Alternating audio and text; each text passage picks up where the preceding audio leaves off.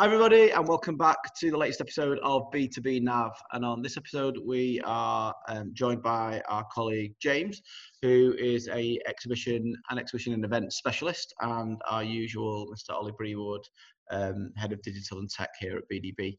So we wanted to spend um, this morning's podcast kind of elaborating on events and exhibitions, um, given that's James's specialism. Um, so welcome to the B2B Nav podcast, James.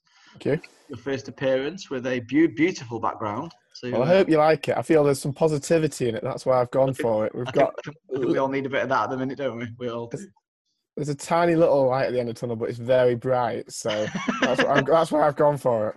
That's what we're going to be aiming for at the minute.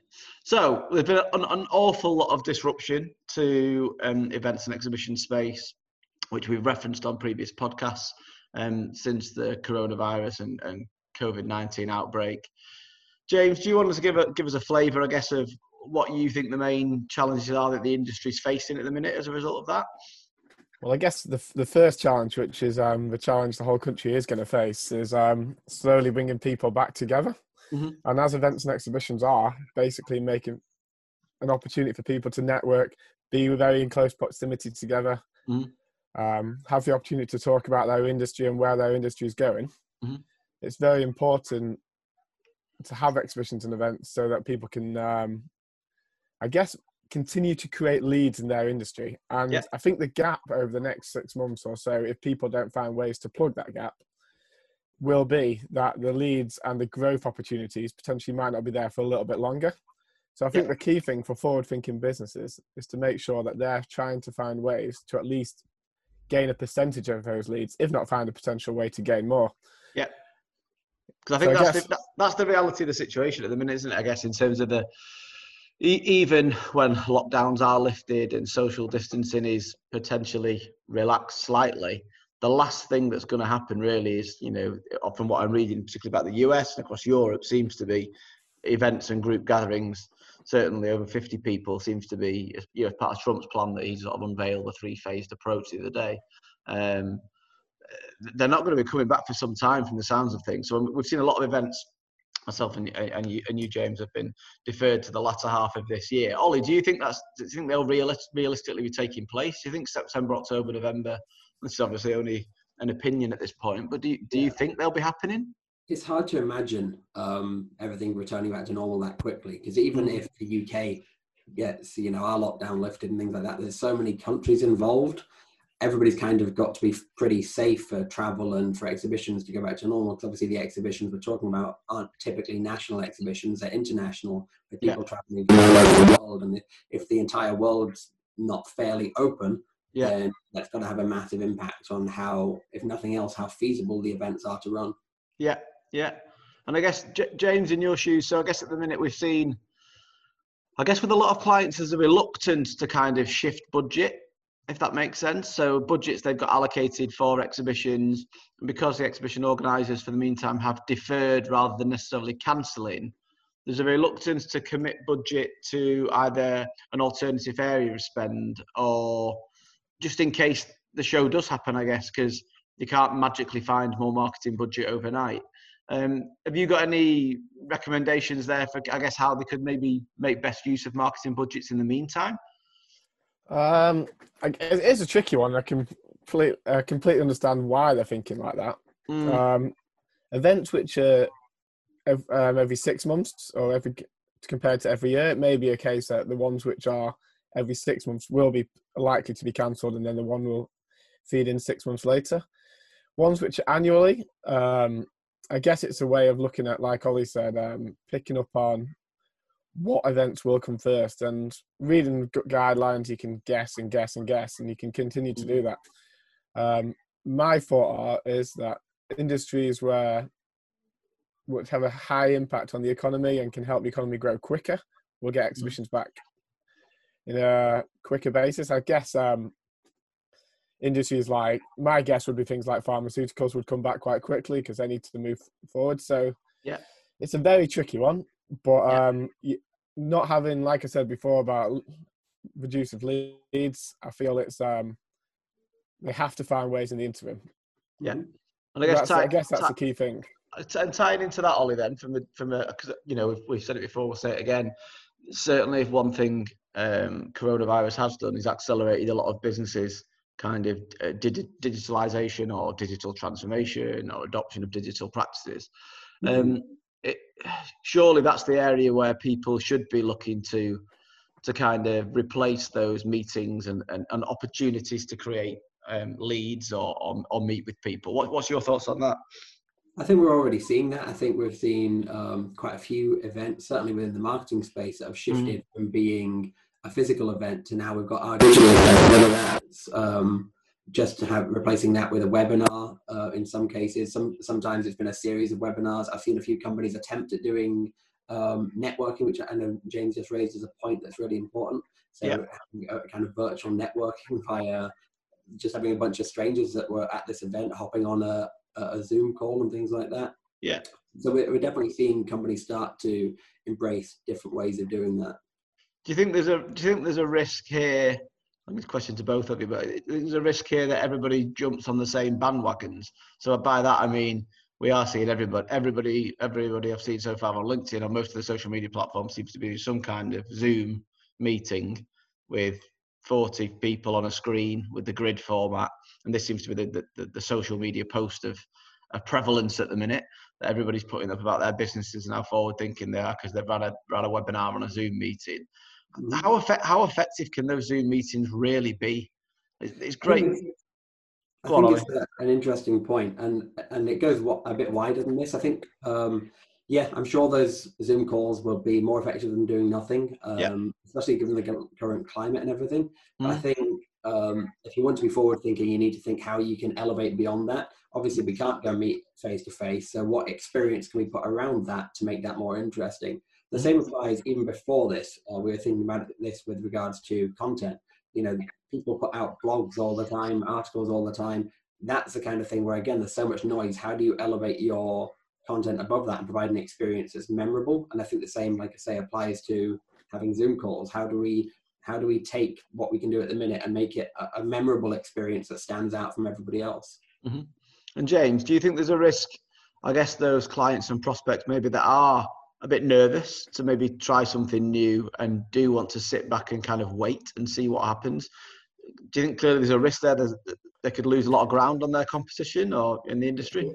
Yeah, I'd say it's a calculated risk. Um, if you go on a Zoom call for 20 minutes um, and something really cool happens, you may remember it. But if you go on, if you've created something which is different to your competitors and they go on and they, I guess, they see something which is like when you go to an exhibition, you see something which is really cool, and you go, mm-hmm. "Oh, that was quite cool." You might go and speak to those people. Yeah. If they see something like, if a, for example, if we supplied something and so, someone saw that on social media and thought, "Oh, that's really cool," mm-hmm. that sticks in a memory more than a conversation. I would say on Zoom. Yeah. So it's making yeah. sure that you're still sticking in people's memories and you're going, "Well, this could be the thing what fills the now, or it could be the thing what fills the future." So you're planning, you're forward thinking as well as thinking about the present. I think that's, that's the key that, thing. I think that's where it comes into trying to recreate the kind of real life experience, I guess, because I don't think, personally, I don't think exhibitions will ever disappear. I don't think they'll ever be replaced. I think you might see more of a prominence on, on local events rather than global events going forward, potentially, if people maybe aren't as willing to travel or maybe aren't as willing to congregate in large, large international gatherings like you get at the, at the, at the large scale exhibitions. However, can anything really replace that that face to face, that personal touch, that time you get sat with somebody talking through products or services or developments or even just catching up depending on what your your, your objective is for attending that? There, there is such power in that exhibitions isn't there james in terms of what what what clients genuinely do get out of it i guess yeah i guess you don't i guess people go there knowing they're going to bump into people who are like-minded so it's great mm. if you're if you're into sports say you want to meet people who talk about sport if you're into if you're into food, you want to talk to people who are into food. So it's a great opportunity to meet people like that, mm. and that's why I can continue to not be concerned about the long term of exhibitions. Yeah, the kind of thing that's because, much less likely to happen. The kind of conversations are much less likely to happen if you aren't face to face. Because if we're having a, a, Zoom call or whatever call you might be having, you're probably going to stick to the point and then jump off the call.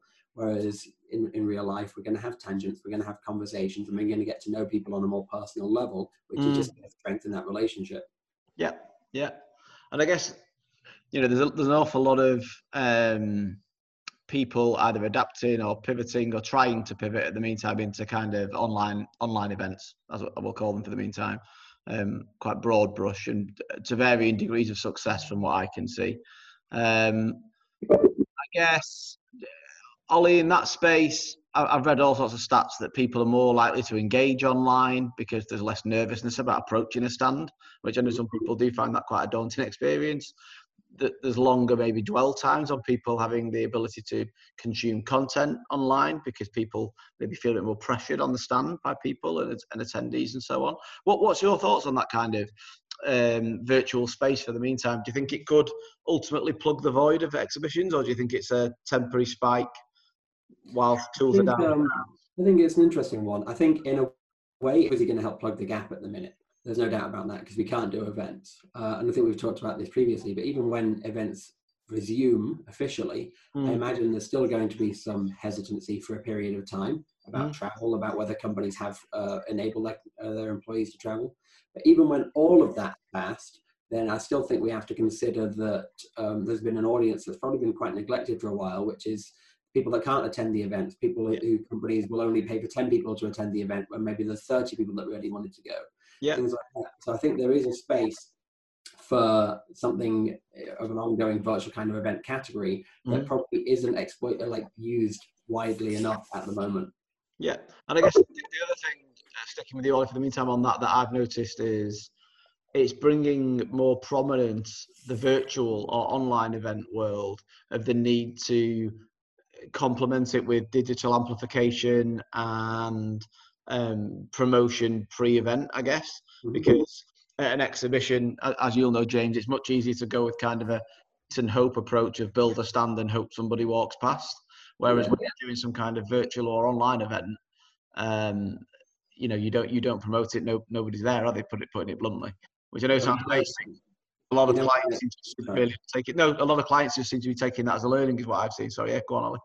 I was going to say, you know, with an, an, exhibition, especially based on previous year statistics, that it's likely to have a footfall of 20 odd thousand people. If you mm. set up your own event or a webinar or whatever it is you're doing, there's no inherent organ, uh, audience that's coming to that. So, yeah, you do have to kind of start from scratch and drive it. Yeah, yeah. And J- James, have you, have you seen much on the virtual or online event space so far? Have you have you come across anything you you know that you think they're doing well or not doing well in terms of trends or technologies or?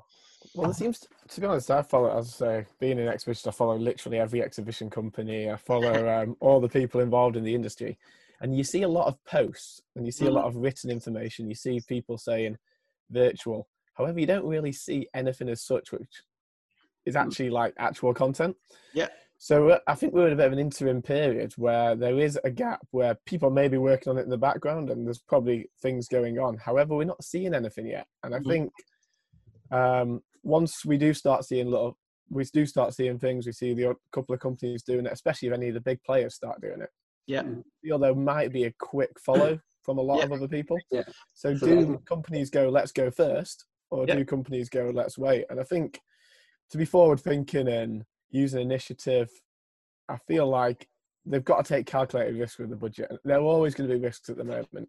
Mm. So making sure that risk is well calculated and well thought out. Yeah. And do they go first on virtual stuff? In my mind, I think it'd be quite a good idea because you see everyone talking about it, and we're all speaking virtually. It's like the new word, furlough and virtual. Yeah. They're like the two new words that we talk about in society yeah. at the moment. Yeah, so probably, why not? probably in that order. yeah, unfortunately, in that order. So we're probably getting. It's like when they went toilet roll first when the first week of lockdown and everything else changed maybe it's, it's there's a good chance it potentially will be a few weeks where virtual takes over, especially as key events start going on in May and June. Do you think? I guess tied tied to that, um, Ollie, I'll come to you first in the sense of I've seen some of the price points of these virtual weeks or days or um, offerings, I guess. And it seems like people are almost lifting what the pricing model is from a physical exhibition and trying to apply that to a digital environment, let's call it. Um, and by that, it's been a, it's, a, it's a general sweeping statement, but from what I've seen so far, it's exceptionally expensive and pricey to participate in some of these early. Um, so that's for a virtual exhibition, right? Yeah, that kind of thing. Yeah, it just it just seems almost penal. And I think when you've, I think from a client's perspective, when you haven't got a physical stand to see that's been built, um, there's a there's yeah. a mindset shift required, or a pricing point shift, I should say. Especially if you think about the obviously there's there's profit being made by events companies. That's why they run them. But yep. there's also a lot of costs associated with having this uh, digital event in terms of the the physical space and all the coordination, all the staff that need to be there. Mm-hmm. Now, obviously, for a virtual event, there's going to be some uh, development that needs to go along with it. But if you think about that fee multiplied by the amount of attendees, is it really going to equal the same amount to, to develop something? Because I'm imagining uh, events companies are making a fairly large amount of money for when they hold a large exhibition and they're charging floor space per stand. Yeah. Imagine it costing the same amount to develop uh, an online presence. Um, yeah, and I, th- I, think the same with the ticket prices for the attendees. Um, you know, from what I've seen, again, the the attendee point of if you'd like to attend the exhibition or attend the event or the week or the day or whatever has been put on, um, they're almost the same as what it would be to go to the physical event. And I don't, you know, maybe, maybe that's the right pricing point. I've not looked into it enough. Well, isn't it? Because if if you if you're in uh, exhibition uh, if you have, sorry, if you have a stand, I was going to say exhibitionist. That's the wrong word. Definitely not that one. if, you, if you've got a stand in real life and you're expecting to get X amount of business from it, and the online world can deliver the exact same amount for you, then yeah. you know what difference to, to, you does it make how much you're paying for it? As long as you know, as long as there's parity there. Mm-hmm. But in this world, we don't know if we're going to get the same amount of business from it. We could get more, we could get less, and it could be you know all that money down the drain. So I think it's tough because it's such an unexplored space. We don't know what to expect. We don't have metrics of what's our ROI, how long are people going to spend looking at our stuff, and so on. It just make it a really, a really big unknown for people to venture. And I think normally, you normally you'd have that natural evolution of this if, if this is the space we're moving towards. But because it's been thrust upon us, I think everybody's uh, again that little bit of nervousness or um, yeah, I guess nervousness is the best way to put it, or uh, a bit, a bit shy about maybe committing the spend to it. I guess mm. it's linked into the virtual space and exhibitions and events, James. I guess sustainability is a huge trend. Um, um, if, if, you can use the word trend, but I mean, I, I do for sustainability, but also it's, you know, a, a movement um, that people are embracing and looking to champion and, and promote within their own business. Um, exhibition stands, we've already seen moving in a more sustainable direction. Um, is that a big selling point of moving towards the virtual events online kind of offering? Yeah, I guess so. It's it's interesting because I'd say probably more than ever over the last two years, I've heard clients saying, "How can we make this stand environmentally friendly?" Yeah. Obviously, you're creating loads of wood, you're creating loads of graphics and everything yeah. to go to go around the world. Mm-hmm. So it's interesting that this has sort of come up, I guess, at the time where that was starting to become a big factor in the industry. Yeah. Um, I guess thinking like probably like until back back end of the year and into next year, that that will be one of the key factors when you when we're creating stands. We're going, this is made out of that, can be used there, can be used there, and you're getting that much benefit out of one piece of equipment instead mm-hmm. of using one piece of equipment and you go with the traditional term build and burn. Yeah. Um, I'm sure once virtual events do kick, kick in over the next couple of months, which I do think they will, even though we've discussed it's a bit of a TBC. Um, that people will be asking questions about how you're using the same are you using the same data in the background so it's always yeah. the same kind of evolve and it'll be a pattern where, where it does happen in regards to sustainability um, as well as i say the environment mental factor is obviously a big factor in exhibitions and the challenges we do face um, I think I think also as well as the stand, you've also got the cost and, and, and expense and environmental impact of getting people to these exhibitions. You know, when you think you've got thousands and thousands and thousands of people descending on some Messe, wherever it may be. Um, you know, it's, it's, the, it's the implication that the carbon footprint of travelling to them, um, but then also the all the tourism, all the spend in the local markets that, that's missing if those events aren't going to be on. And I think for that reason alone, is why I can't see them ever disappearing because they are such a a large player in the in the kind of in, in the annual events calendar, aren't they? You know. Yeah, slightly competitive nature though. Like one country is doing events and bringing loads of tourism in. For example, mm. the US start they open the borders, they start doing events, they get loads of tourism, they get loads of business, X things happen. Um, other countries are not going to let their economies grow, don't shrink, sorry, while other economies grow. So yeah. obviously, it's a great world to be in. It's an exciting chapter next because it's new. It's yeah. um, obviously traditional exhibition stands have been done in a way for years. People had started to look at changes. Um, yeah. How we approach this after will be dictated probably by a little bit of the market and also about being creative with our ideas. Yeah. And I think that's the key factor now. And then obviously making sure that we're hitting the key words, which like we've had just seen virtual and furlough come in, there'll probably be some keywords at the back end. So we need to make sure we're hitting those factors. Yeah. I guess that's the key challenge to make sure that we make other people feel comfortable and also we know we're doing the right thing. Yeah, yeah, absolutely. And Ollie, do you think when physical exhibition stands are allowed to um, come to the forefront again, do you think that do you think there's a possibility that there'll be smaller people who will be embracing more digitalization on on stand experience as well? Do you think that I will? Depends, and I'm sure it's going to vary a lot from company to company uh, in terms of how they're doing in term, uh, financially. Mm. If, if a company's you know managed to thrive at the minute, as as a few have, um, yeah. then uh, I'm sure nothing will be affected. But I know a large number of companies are obviously having to dial back things, having to furlough staff, having to seriously look at how they can uh, financially plan for something that's kind of going on for an indefinite period of time.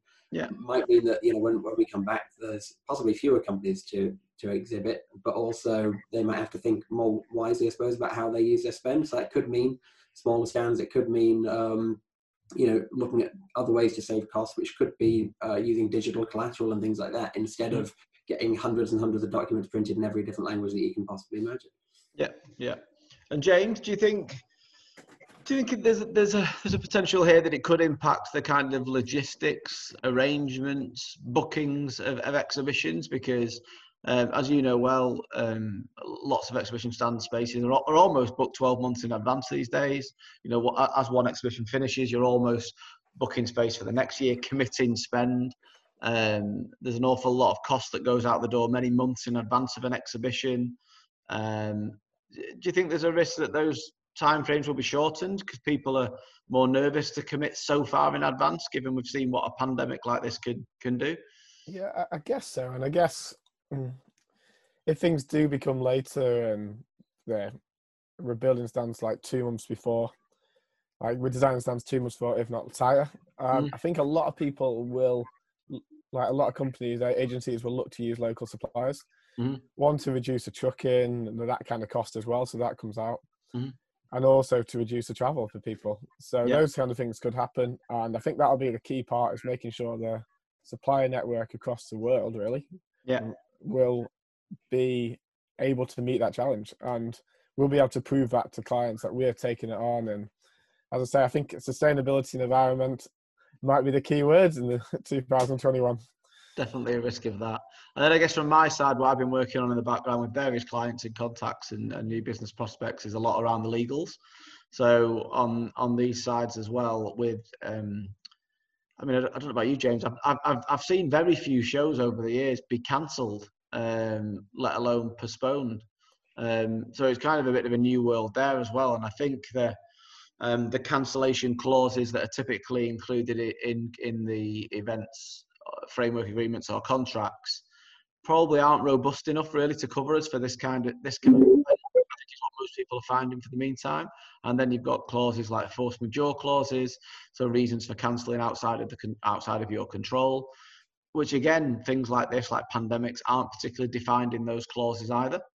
So, um, as, a, as a tip or a word of advice for anybody, as a client, make sure you're checking your terms um, and any contracts you've got signed with um, exhibition stand builders or providers. Um, understand your cancellation terms, understand um, what you're on the hook for, depending on the time frame up to cancellation, um, and also finally see see what's in there for postponement, um, because postponement clauses aren't that typical, is what you tend to see, is what I've come across so far anyway. Um, and then finally, the force majeure, I think it will force that to the top of the agenda for any new contract negotiations or revisions going forward. And um, I don't know what you two know about this, but force majeure was typically a clause that was overlooked in most of the contracts that were signed. It, it wasn't, nobody really paid a great deal of attention to it because you kind of hope you'll never have extreme weather conditions that force you to not be able to attend. A, oh, breaking out the ExCeL in London. Well, yeah, exactly. And but unfortunately now, I think, and the, the, procurement conversations and the negotiations will become even tougher on that level as well. Mm. Okay, shall we finish up with some predictions? James, let's come to you, the, the font of knowledge on exhibitions. When do you think we'll see the first exhibition back on back being live, a physical exhibition, large group gathering? I'm thinking, you know, an an INCOS, an FIE, um, something of that kind of scale. Do you think we'll see them this year? I'm going to be positive because yep. I like to be. Yeah. Um, guidelines are saying now, September. Yeah. I'm going to say October. Okay. Yep. Ollie? It's, it's a really tough one, isn't it? I'm just going to go with November. I'll be a bit more pessimistic. Okay. Matt? I, th- I, I, think I think uh, my gut feel is that time of year. So I know, I know that's vague, but in the sense of I think I think we will see some events this side this side of Christmas, which is the main thing I think that'll be required to restore a bit of confidence in the marketplace. So it'd be interesting to watch this space, and maybe we'll do an, an, an, updated podcast as and when we know more, and when we've got anything else we can we can share with clients. So thanks very much, guys. Thanks for thanks for featuring this week. Um, enjoyable episode. Um, feel free to check out uh, b2bknowledge.com, um, our online um, content hub with all our content ungated to help our content uh, contacts, prospects, and clients navigate the ever evolving B2B marketing landscape. Um, thanks a lot, and we'll see you next week. Cheers, guys. Thank you. Bye.